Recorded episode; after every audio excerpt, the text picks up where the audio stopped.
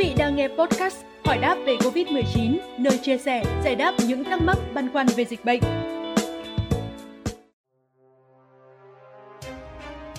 Thưa quý vị, hậu Covid-19 có thể khiến người bệnh cảm thấy chóng mặt khi xoay đầu, nhìn thấy nhiều chuyển động trước mắt, đột ngột thay đổi vị trí.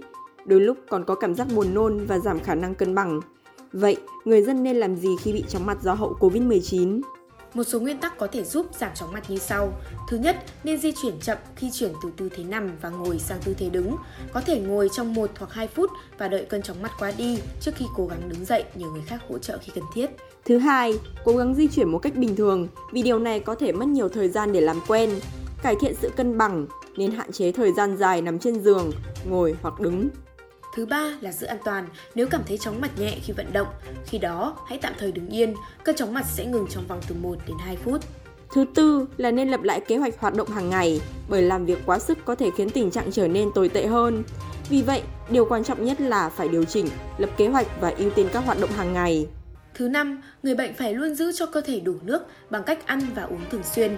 Cách ăn uống thay đổi có thể khiến các triệu chứng thêm trầm trọng. Hãy cố gắng duy trì một thói quen và tránh để lâu không ăn hoặc uống. Cuối cùng, nên tránh căng thẳng vì nó có thể làm cho các triệu chứng choáng váng trầm trọng hơn. Ngoài ra, cũng nên tránh hoặc hạn chế những đồ uống có chứa cồn và caffeine vì sẽ làm giãn nở mạch máu và giảm huyết áp.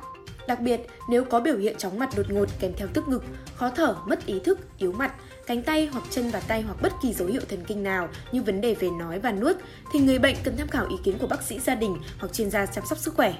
Thông tin vừa rồi cũng đã khép lại chương trình ngày hôm nay. Xin chào và hẹn gặp lại!